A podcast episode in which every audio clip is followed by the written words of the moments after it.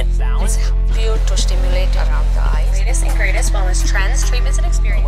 Tactile. Magnesium is naturally found in foods like This is the Well and Good podcast. Tune in to find the wellness that fits your frequency.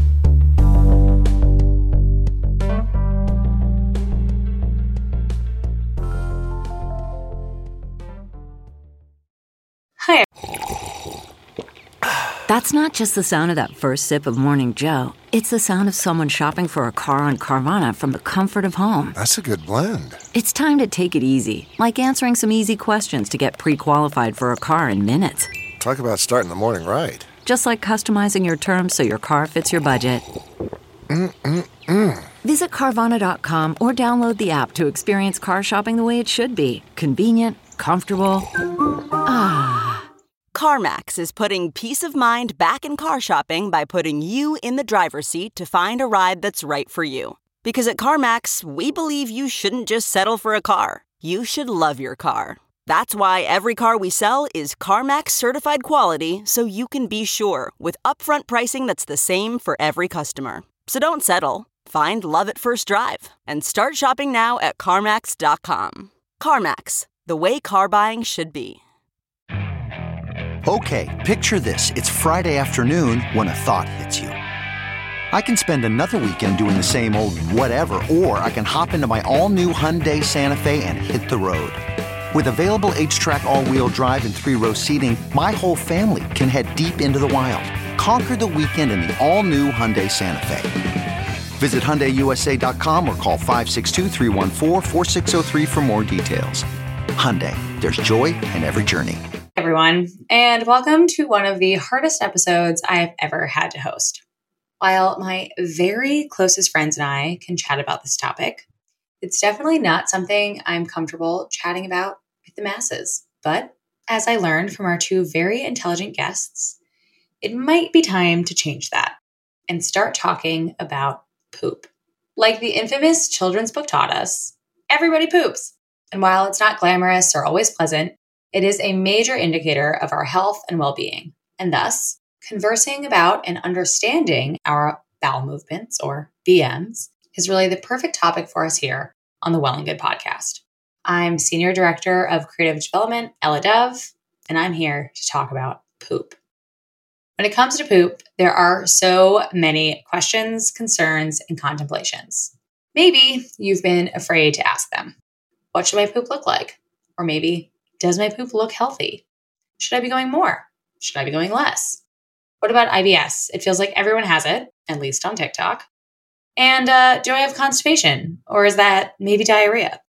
Those are just a few of the questions we want to talk to you about today, plus what we can be doing to promote healthier bowel movements, and most importantly, when to seek some professional help. And hopefully, we all together now get a little more comfortable saying poop. To help get me over my bit of reluctance, friends of the show, dietitian Brigitte Zeitlin and Dr. B return to talk about the ins and outs of pooping and why we should all be talking about it, even if it's a bit uncomfortable. So, without further ado, let's talk number two.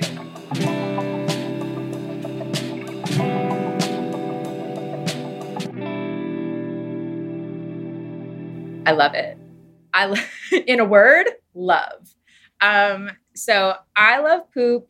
I love talking about poop with my friends and my family. My mom does not like when I talk about poop, but my dad, who's a physician, gets down with it with me. We talk about all the things. I love it because it can tell us so much about our health, our internal well-being, what's going on. It can also tell us so much about how stressed out we are and how much care generally like we're taking of ourselves in that in like a stress anxiety kind of state. It tells us so much about our diet. And as a registered dietitian obviously i'm all about what we're putting into our bodies. And it can also it can change like our our uh, frequency of our poop changes based on like if we're traveling and if we're having a stressful day. And it's so variable that if we're not talking about it freely, like it's hard to move through those things. I think if you feel like a little bit of shame around not about talking about it, like it's it's to me it's as as essential to our health as breathing and drinking water. That was a beautiful setup for why everybody should stick around and listen to this whole episode. So thank you for that. Um, Dr. B, what do you love or maybe not about poop? Well, so first of all, everybody poops, even Ryan Gosling, right? So Oh, but his look beautiful. His have abs. I'm sure. I'm sure they do. His, his poops have a six pack, don't they? damn you, Ryan Gosling! Damn you! If you're listening to this right now, I'm jealous of your bowel movements. Yes. But I mean, look. So Ella, I can like see you getting a little more red as the moments pass here, and it's it's uncomfortable for many people to um to talk about this, and yet here come Brigitte and I, and you know, I like literally talk about bowel movements for a living. And my wife is always like, why do our kids always talk about poop? The answer is they're my children. Like, hmm. you know, their dad writes books about poop. Yeah, potty training went great in your house. Right. And and I agree with Brigitte that, you know, we we have sort of stigmatized this. Like this is bathroom talk. We're not supposed to go there. We're not allowed to go there. And I'm not advocating that we like talk about poop at every single well, I mean, look, if you want to talk about poop at every single meal and every single conversation, I personally wouldn't have a problem with it. Maybe other people would. But I do think that to kind of riff off of what Brigitte's been saying, I completely agree. This this is an essential part of human health. And if we believe that gut health matters, which I would imagine the well and good audience, they believe that. They know, you know, the, the well and good audience is an informed audience. They understand that gut health is connected to our digestion, our immune system, our metabolism, our hormones, our mood, our brain health, our energy levels right? These are all very important, powerful things in our lives. Um, if you think that matters, like the the window into your gut health, the most clear window is your bowel movement, Yeah. and it's happening, you know, hopefully a couple times a week, if not a couple times a day. And every single time, it's an opportunity to kind of check in on like, where am I at? Where's my gut at? Yeah, I made that face because a couple times a week doesn't feel like enough to me. But we'll get into that in a second. I want to start us off with a primer from you, Dr. B. What is happening to our body? What processes are we moving through when we have a bowel movement? Well, first of all, I think it's important for people to understand what is the constitution of a bowel movement. Like, what what is this stuff? And most of us, we just, I think, intuitively, or at least we're raised to believe that this is mostly the excrement of our food. Like we call it waste, meaning that this is, you know, the part that we're trying to get rid of because we don't need it, we don't want it, whatever it may be. And that's not actually the truth. Instead, what we have found is that the your bowel movement actually the majority of the mass of your bowel movement is actually coming from the microbes that live inside you. And these microbes, they're constantly turning over. So we're creating new generations of microbes potentially every 20 minutes. A new generation comes out. I mean, it's crazy. So like if this conversation goes on for an hour, we'll have we'll go from what was a baby microbe to what is now a great grandparent in literally an hour. I mean, that's crazy. That's beautiful. And you know, people think, well, if you don't eat, then you won't poop. No, that's not true. Again, this is a this is a reflection of your microbiome. You would certainly poop less because to create new microbes, part of what we have to do is we have to feed them. And the food that we eat becomes their food. But even if you were not eating, even if you were fasting, you still have a microbiome. Your microbiome is still going to turn over to some extent, perhaps at a slower pace. And you're still ultimately going to have bowel movements. And, you know, when we look at bowel movements and what's going on there, what we're really looking at is a reflection of the gut microbiome. And and we've they've shown this. They've actually shown this in clinical research studies where they will correlate, for example, Ella, I don't know if you're planning to talk about this or not, but there is this thing that exists called the Bristol stool scale. And anyone who's listening right now, if you have like a phone or a computer, just Google this Bristol, B R I S T O L, Bristol stool scale. There's seven types of bowel movements, and you can look at pictures of them and decide what kind of bowel movement do you have. Well, it turns out that the Bristol stool scale and the types of bowel movements that exist have been correlated to specific patterns that exist within the gut microbiome. So again, like this is the window into our gut health, and this is this is what's sort of going on there is that there, our gut microbes are coming together to form this bowel movement. Yeah. And just to back up a little bit further, I don't want to convolute the idea of like eat, you know, you eat food and it comes out the other end, like it's that simple. But like from the time you eat a meal to digestion, how connected is like your meal to your next movement? I guess. Can you walk us through sort of what's happening in your body? Yeah, well, so one of the things that I, I've had happen many times is patients will come in and say, "Look, my bowel movement like literally runs through me. I eat and then I poop like instantly." So I want to explain that but first of all, you should understand that's not actually what you just ate. That's your body mobilizing what's already in there that you probably ate about 24 hours ago. So the rhythm and how quickly we poop, like how long it takes for it to travel from one end to the other, is variable for each of us. If you were to look and say what is normal or average, it's typically about 24 hours, about 24 hours of transit time from the top all the way to the bottom, and then it comes out. But for some people, particularly if you have constipation, it's going to be slower than that. And for some people who have diarrhea, it may be it may be faster than that. When it comes to this sort of like eating and then having a bowel movement come out, what's actually happening in there is something called the gastrocolic reflex.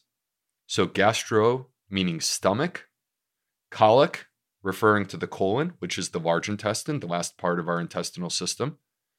And what people need to know is that these parts of our body they're intertwined. They're connected to one another. They're speaking to one another through nerve reflexes. And when something hits the stomach, the stomach basically will notify the colon. It'll put in a call, say, hey, look, I got something coming down the pipes here. We need you to vacate some space and make it clear. And so it's very normal for people to eat and then have a bowel movement afterwards. Many people, this is their daily pattern. They have coffee or they have their breakfast and then they poop. So, yes, there is a connection from the stomach to the colon. There's also a connection from the colon back to the stomach, where if you are constipated, it actually could make you feel nausea. So, it's kind of interesting how the entire system is combined. But if you follow it through, what you're going to find is it takes about 24 hours for it to pass through your stomach, your small intestine, which, by the way, is about 10 to 15 feet long, and then your colon, which is about five feet long for most people. Wow. All right. So, so much to talk about here. Brigitte, can you please talk us through what you qualify when you're working with your clients, patients, as a normal bowel movement, bowel patterns, all of that? I like to see my clients poop daily, have a BM daily. You know, I do have clients who come to me who are pooping sometimes every other day, sometimes only twice a week, and that's that's one of the first questions I ask when we start working together. What is, what is your current bowel movement situation routine? I also like to pay attention a little bit to are they only having a BM after they have coffee? Because coffee, the caffeine is a stimulant, right? So it stimulates our brain and our energy. It also stimulates our GI system, which is great right? You're, we're all going to have BMs after we get a little GI stimulation. But it, I'll also learn more about your your diet overall and your stress levels overall. Um, if it's not always related to if like if I took coffee out of your morning routine, are you still pooping? So I like to know. I kind of like to know how frequently they're doing it. Also, most people aren't having a BM and then turning around and looking in the bowl and like checking it out, right? But I do. But they, but they, but, but perhaps B they should. I, but uh, Even I do they that, and I should. don't like poop. yes, yes. So, but I also I want to know: is it area? Is it formed? Right? Is it the rabbit droppings? Because the rabbit droppings, which is on the Bristol stool chart, you'll see it's you're moving your bowels, you're having things come out, you're having stool come out, but it is actually a sign of constipation. So just because you're having something come out, you're not not constipated. So I do want to know a little bit about the consistency. Um, if a client's coming to me for GI issues specifically, I also always want to know are they noticing blood in their stool? So color. Is it looking black? Is there is it very red? Things like that too is is something I ask my clients as well. And Dr. B, can you expand upon that a little bit more? When you're talking about normal, what's normal to you? What are you asking about? Okay. There is so much to talk about here. The frequency is the part that everyone seems to talk about. I think that the evolution of our understanding of what is a normal bowel movement needs to go beyond the frequency. And I completely agree with Brigitte that don't just look at the frequency, look at the consistency. The combination of those two things are extremely insightful in terms of helping us to understand what's going on with your body. The Bristol stool scale goes from type 1 up to type 7. A normal bowel movement. Now, let me just say like normal in quotes a little bit because it doesn't, if you are outside of this type, you can still be normal. But a normal bowel movement is centered around a Bristol type 4. This is like, first of all, it's soft but formed, it's sausage shaped. And when this happens, you're like, yo, that was awesome. And you walk out of the bathroom, the door whips open, and like rock music, like a guitar solo is blasting in the background, an explosion goes off, and doves fly out in slow motion, and you strut out. And your wife goes, What are you doing? Get back to changing diapers. So, anyway, um, Bristol 4 is sort of the normal form of bowel movement. Uh, Bristol 1 is what Brigitte was describing, which is the sort of rabbit pellets.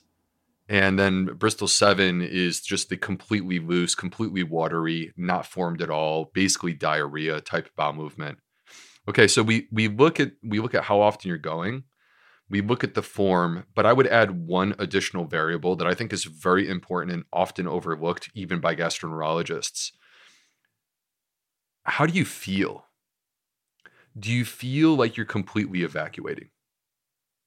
Because one of the major issues that exists that can be very confusing to everyone involved is if you are not completely evacuating your colon. And these people, they may strain to go, they may feel like they didn't it wasn't satisfying. People know how that feels, right? You can describe that yourself.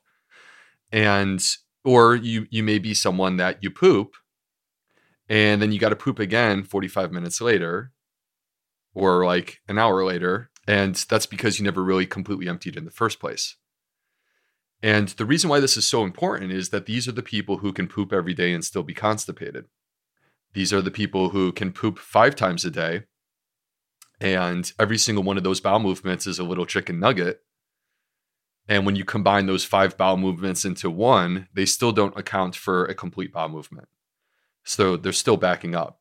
And so it's important to understand this because there's a lot of people out there who are suffering with gas and bloating or other symptoms that are potentially related to constipation. And they say, but it's not constipation. I'm pooping every day. I'm pooping five times a day. And the point is that constipation is the manifestation of symptoms resulting from inadequate evacuation. And inadequate evacuation could be that it's not frequent enough, but inadequate evacuation could also be that you're not completely emptying. Okay, picture this. It's Friday afternoon when a thought hits you. I can spend another weekend doing the same old whatever, or I can hop into my all new Hyundai Santa Fe and hit the road. With available H track, all wheel drive, and three row seating, my whole family can head deep into the wild. Conquer the weekend in the all new Hyundai Santa Fe. Visit HyundaiUSA.com or call 562 for more details. Hyundai, there's joy in every journey. Okay, picture this. It's Friday afternoon when a thought hits you. I can spend another weekend doing the same old whatever, or I can hop into my all-new Hyundai Santa Fe and hit the road. With available H-Track all-wheel drive and three-row seating, my whole family can head deep into the wild. Conquer the weekend in the all-new Hyundai Santa Fe. Visit HyundaiUSA.com or call 562 for more details. Hyundai, there's joy in every journey. Okay, it's time to commit. 2024 is the year for prioritizing yourself. Begin your new smile journey with Byte, and you could start seeing results in just two to three weeks. Just order your at home impression kit today for only $14.95 at Byte.com. Bite clear aligners are doctor directed and delivered to your door. Treatment costs thousands less than braces. Plus, they offer financing options, accept eligible insurance, and you can pay with your HSA FSA.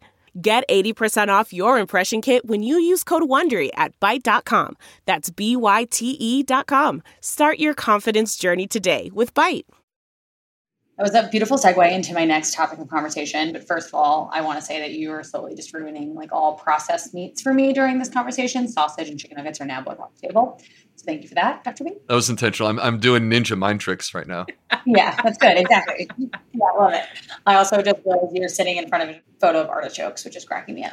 Okay, so we're going to go through Constipation Nation. I feel like among my friend group, first of all, let me say it's really hard to not talk about myself while we're doing this, but I have pride.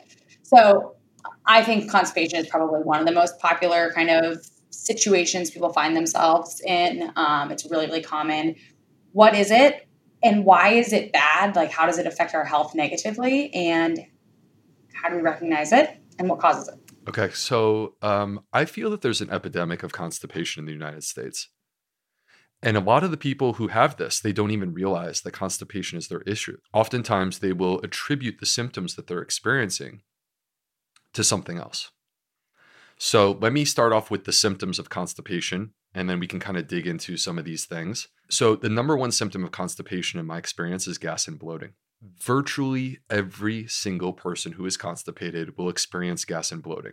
One of the measures that I would use in terms of Am I adequately treating this person? Am I getting them to poop the way that they're supposed to? Is what's going on with the gas and bloating? Has it gone away? Because when the gas and bloating goes away, that means you're pooping. And that means you're really moving uh, things through.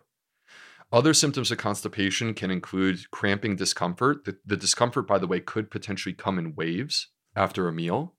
It can be very intense some people that have severe, this is not necessarily a routine or normal symptom, but this is more of an occasional intense moment. Some people, the constipation, cramping pain can be so intense and severe that they honestly think that they need surgery. They think that there's something wrong with their body.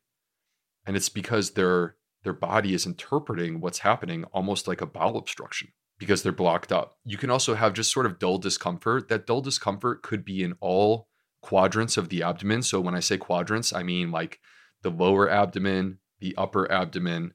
When it's in the upper corners, like right upper corner, left upper corner, it can radiate to the back.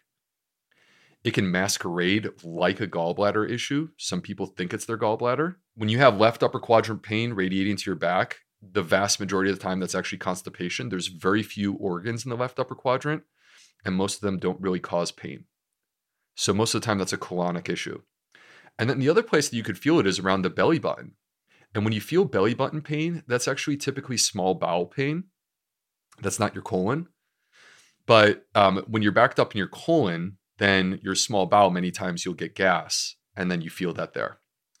So, other constipation symptoms include nausea, extremely common. It's sort of a queasiness. You don't typically throw up, you just feel queasy. You might lose your appetite. You might get full very quickly. Some people get acid reflux. And then fatigue or low energy or even brain fog are actually quite common symptoms that most doctors don't really know what to make of that, but you are experiencing it and it is real. So when a person is constipated, they're they're manifesting these symptoms. Now, obviously, it's not only constipation that can cause gas and bloating. There's many different things. But when they have a change in their bowel habits, you know, again, it could be that you're not going often.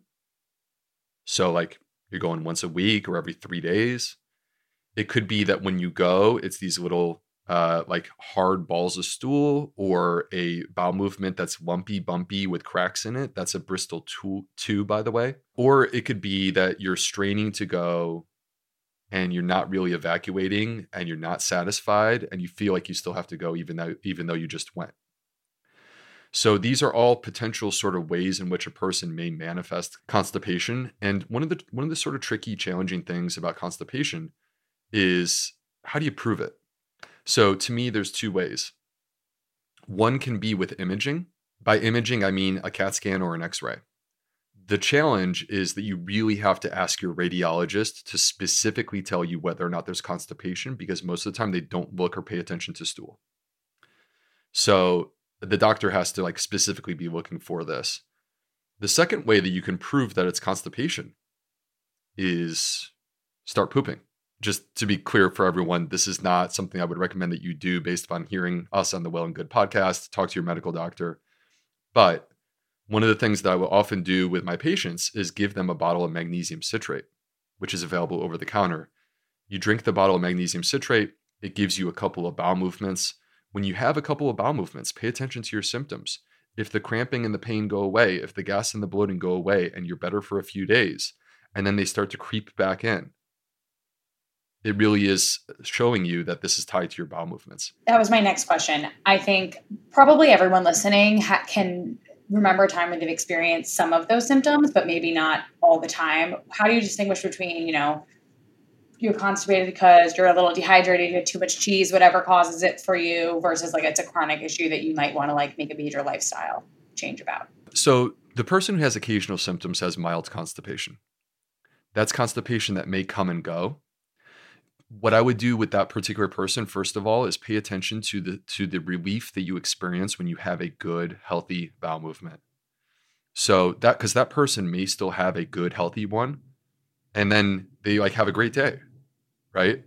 And if that's the case, then your body is telling you that you need to be move, moving and mobilizing these bowels more efficiently. And this is the person where um, increasing your water intake, a little bit of exercise, like literally just taking a walk after dinner, um, and some fiber, perhaps a fiber supplement, may be adequate to get the bowels going and take care of this issue. For, for me as a gastroenterologist, those people never make it to me. So I'm seeing people with more moderate or severe constipation, and moderate or severe constipation are the people who this is not just an occasional thing, this is a daily thing. Brigitte, when you're seeing, I imagine this is a big part of people you see, how are you coaching them through changes to kind of relieve constipation before they have to go find themselves in Dr. B's office? It's very similar to what Dr. B is talking about, right? Also, sometimes too, again, like I check in similarly with, I think Dr. B would agree, like how are they feeling just in their day? Yes, with when they poop. Yes, when they have a bowel movement, how are they feeling there? But then also, how stressed out are they during the day? Because right our gut brain connection when we are super stressed working at the office all day very few people feel comfortable having a bm in the office bathroom right? So they're holding it in right? If they're working from home maybe they feel a little bit more relaxed and easier to, to go. What is their stress kind of level at throughout throughout the day too? Um, so those are sometimes i will also consider adding in a probiotic if they're not already on one. Um, you know, and when I do, when I do do that, I, there are a couple of different ones. You know, not not everyone is going to feel great on every every probiotic. There's a little bit of trial and error, the right one that works for you. Typically, with with my clients who have vaginas, I always recommend a women's probiotic so you get um, healthy vaginal bacteria as well. But probiotics, water, with the fiber and the movement and like a a check-in on your stress level and your and your overall day and how how that's factoring into to your gut health. Yeah. So before we move on to diarrhea, when maybe Dr. B take this one quickly, like when is it a problem that's become big enough that you should definitely go see a gastro specialist or somebody because what you're trying on your own isn't working? Okay, so since we're segueing into di- diarrhea, I think it's a great opportunity us, for us to say that if there's a significant change in your bowel habits, right? If this is like a if this is a different pattern than what you're used to, and it's a sustained thing that's ongoing, to me that is justification to go and talk to a doctor and just make sure that everything is okay. So any sort of change in bowel habits, whether it's more towards constipation or more towards diarrhea, would be justification. The other aspect to this is and this is i think also a more sort of global uh not just constipation but speaking more globally. When you have things that are affecting your quality of life and you're not able to feel like you're your best version of yourself because of these things i think that is also justification for people to pursue at least an evaluation but also like um if it's constipation and we get you pooping and we get you into a good rhythm, you are going to feel so much better. Yeah. I co-sign all of that. You're going to feel so, yes. and I think that that idea that like if something is wrong and bothering you, you should see a doctor. I think we have sort of a very, there is a Western ideal that like a lot of stuff is just normal. That isn't, I know this happens a lot in women's health. Like you're but we'll avoid that. Maybe that's the next episode. But I like hearing you should go see a doctor. Diarrhea. I had E. coli for a year. So Oh, this dear. one is really close to my heart. Yeah. And you didn't talk about it? No, didn't see a doctor. Are we talking? I talked about a it. doctor. Oh. took me a year to like get the full diet. It was a whole thing. Anyway, so let's talk about diarrhea. What is diarrhea? What's happening to your body? What can it be dangerous? You know, like as a kid, diarrhea is a big thing, and then you kind of get older and nobody talks about it anymore. What's going on there? So, uh, diarrhea is it's more than just the consistency of our stool, although our consistency is certainly part of what diarrhea is. Classically, we're going to think about diarrhea as being something that has no form.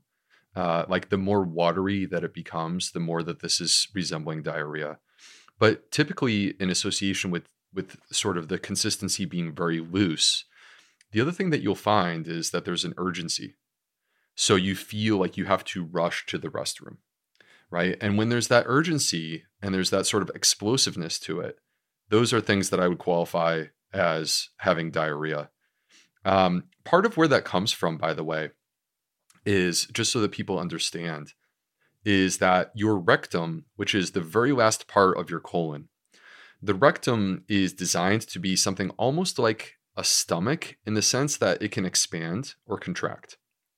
And it's designed in a way where when things get in there, it can sort of accommodate those things. But when it's irritable, and particularly when what's in there is liquid, the problem is that our bottom was not designed to stop liquid from coming out. Our bottom was designed to stop solid poop from coming out.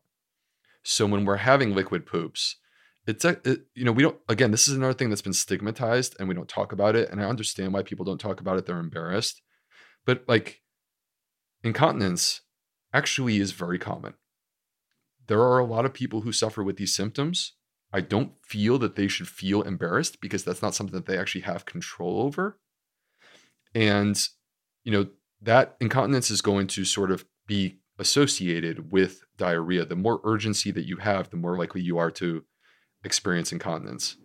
Mm-hmm. So, diarrhea for you, Brigitte, when you're seeing this with your patients, are you seeing other lifestyle things that are impacting it? Are you seeing it impacting their kind of like health and nutrition because they're not absorbing nutrients as much as they should be? Can you talk me through that? Yeah, I'm I'm seeing it affect their lifestyle a lot. They're afraid to eat out because they don't know when right the urgency is going to come in and so it's affecting like they're not going to go on that date. They're not going to go to that girls night. They're nervous about going on a long car ride, right? Like it's it's affecting their their overall quality of life. And um and that's that's a, a big issue. So we talk a little we talk about that. I think also I am quick to refer out to a, a GI doctor when I think that you know I'm I love a integrative approach to to health and, and wellness. So the more the more and the more people we can get in there and try to come at it with like a whole a whole team approach, the better and, and the faster sooner we'll be able to alleviate some of these these issues and lifestyle changes. Um, I just want to say real quick, I so Yeah. agree with that. And I think that one of the challenges that exists in modern healthcare is that people get frustrated when they don't get a one stop shop that fulfills everything that they're looking for.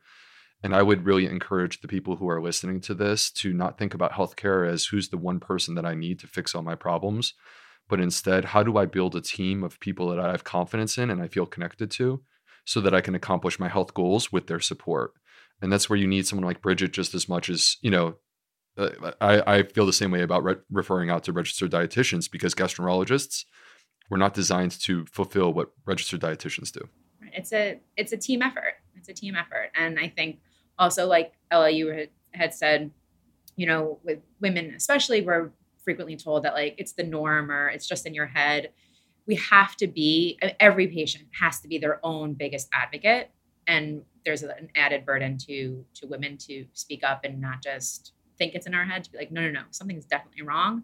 So having a a team with physicians, with dietitians, like that that you trust, that like you feel seen and heard with is super important. And the truth is that might not be the first dietitian you see. It might not be the first gastroenterologist you see. You might have to see another one to be like, no, no, no, this person got me.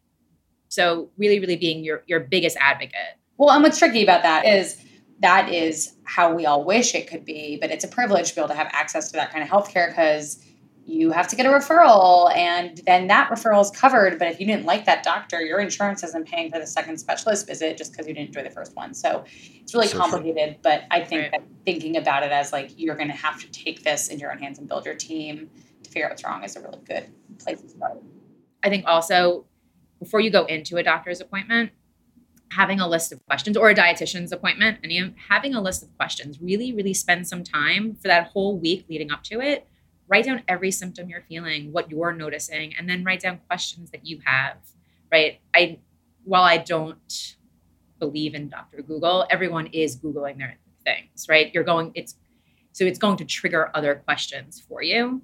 If you're looking up on the Well and Good website about like this is constipation, you're going to get a lot of information, right? Really, really flush out, write down what your specific questions are. Don't diagnose yourself from any website, but have some solid questions and and piece together what like track your symptoms for a week. You know, I think that keeping a food journal is super super helpful with this. So, if you are someone who is noticing urgency and diarrhea, right? Or you're someone who's feeling bloated and gassy regardless of what you're eating, right? Really really keep keep a food journal and then and then next to it keep a physical symptoms note, right? So gassy, bloated, diarrhea, whatever, and then also keep like an emotional segment of that too, like your your internal your feelings feelings, right? Stressed, anxious, um, big project at work, travel, like some what else is going on like in your in your life to give a little bit of context, and then go into every appointment with that. Yeah. Dr. B, what did you have to add? Yeah, I was I was I was gonna basically say what Brigitte just said, which is that I, I really believe that we're in a new era where sort of the paternalistic model of healthcare is over. Like we need to toss that and move into a new phase where people are empowered. You know, I believe that people are they are they may not be trained in medicine the way that I am, but they are intelligent and they understand their own body far more than I do because they live in that body and I'm only with them with for, for a short period of time. And part of what I sort of see my responsibility as is to empower people to understand that on a higher level. And so, and there's a lot of ways that you can do that. You know, uh, reading on well and good, finding credible, reliable sources. If you, for example, with me, if you like me and you enjoy my work, there's a full spectrum of options where you can take courses, but you could also like literally go and borrow my book from the library. Yeah, I love that. And I think so much about poop, especially, is like in the vault. You know, we don't really talk about it. You don't even want to talk to your doctor about it. And this is really good. So, before we move on from diarrhea, what are there diet changes you recommend people take when they start to notice those symptoms? Obviously, like see a professional, take care of yourself. But, you know, is there a list of foods you consider maybe eliminating when you're starting to notice a new onset of diarrhea?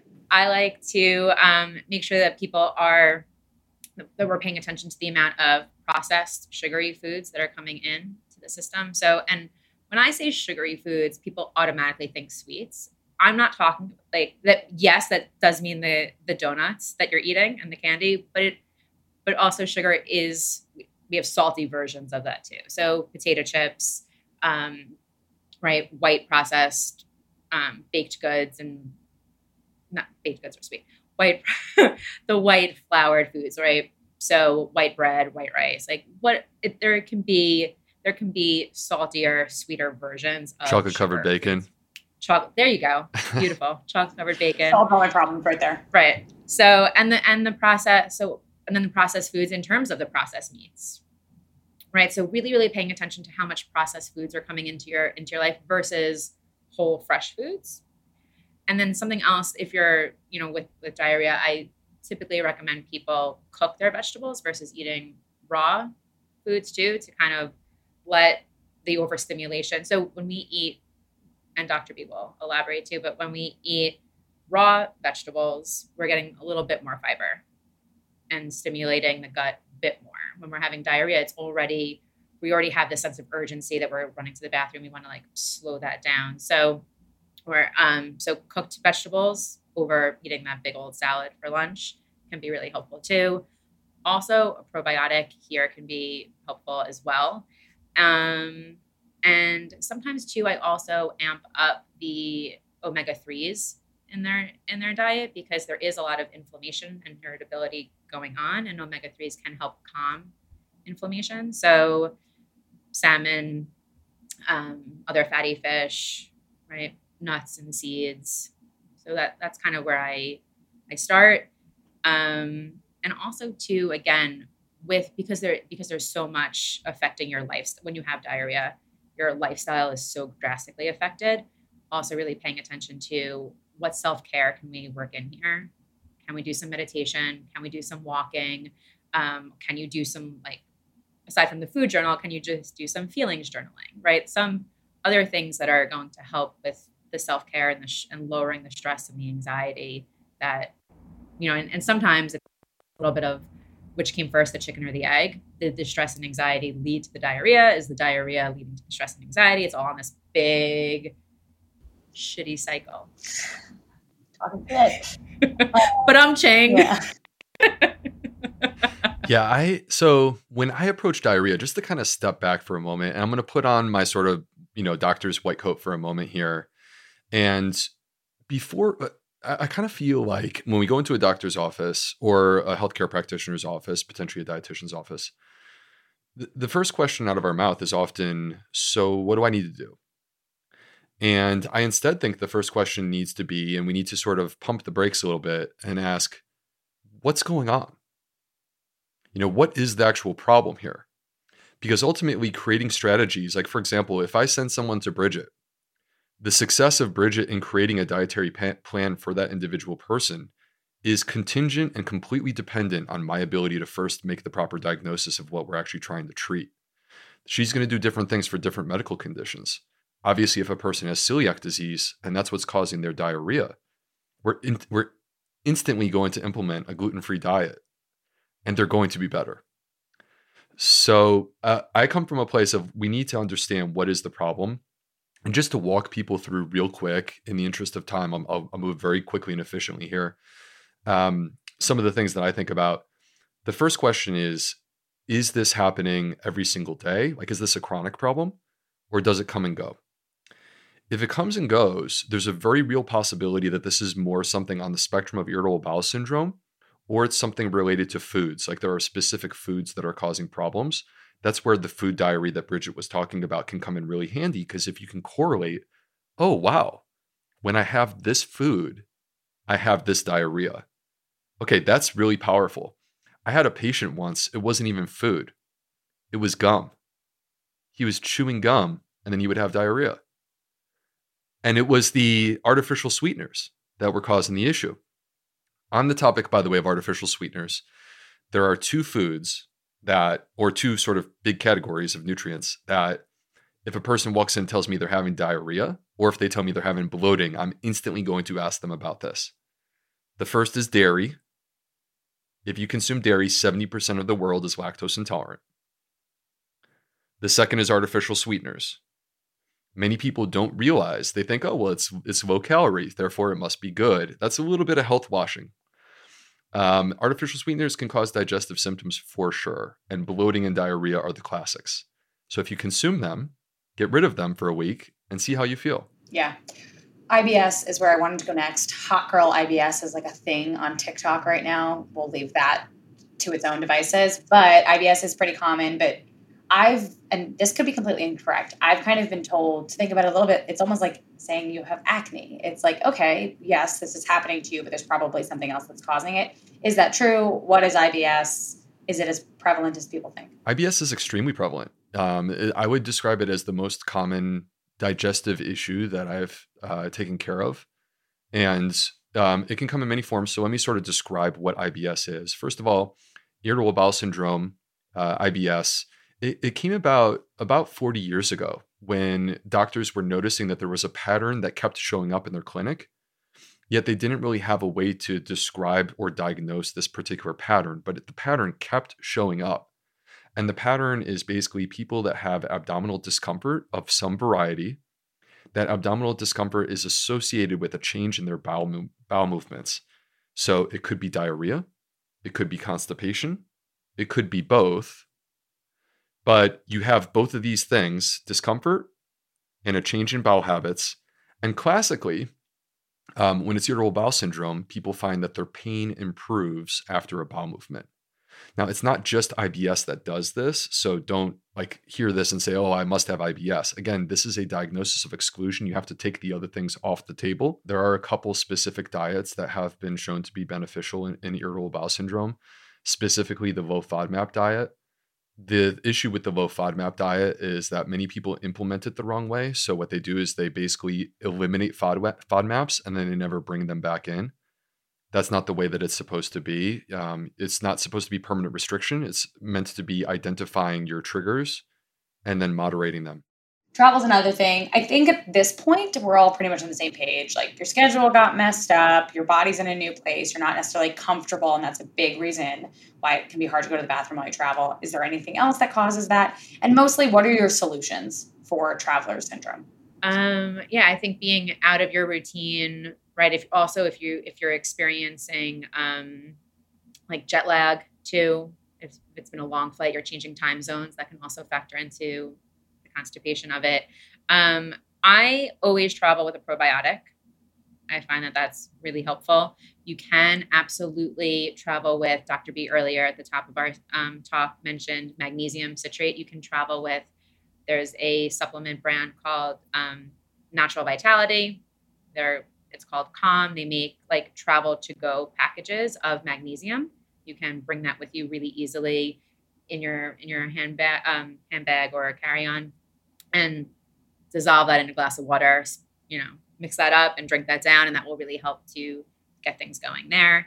So those are and also getting onto an easy, quick sleep routine as soon as you can, right? Helping to helping to kind of recalibrate to whatever time zone you're in and also resets like the quicker you can get into any type of routine the better and and starting with our sleep routine since you're still sleeping while you're on vacation is very helpful something else that comes up i think a lot when we're traveling um, is hydration typically we're not drinking enough water right because we're running from site to site or we're on the beach you know sweating all day in the beautiful sun whatever our type of vacation we're taking hydration quickly seems to be the first thing to go.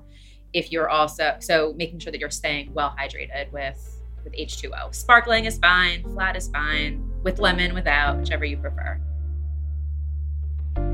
There are many more topics we could dig into when it comes to the wide world of number two.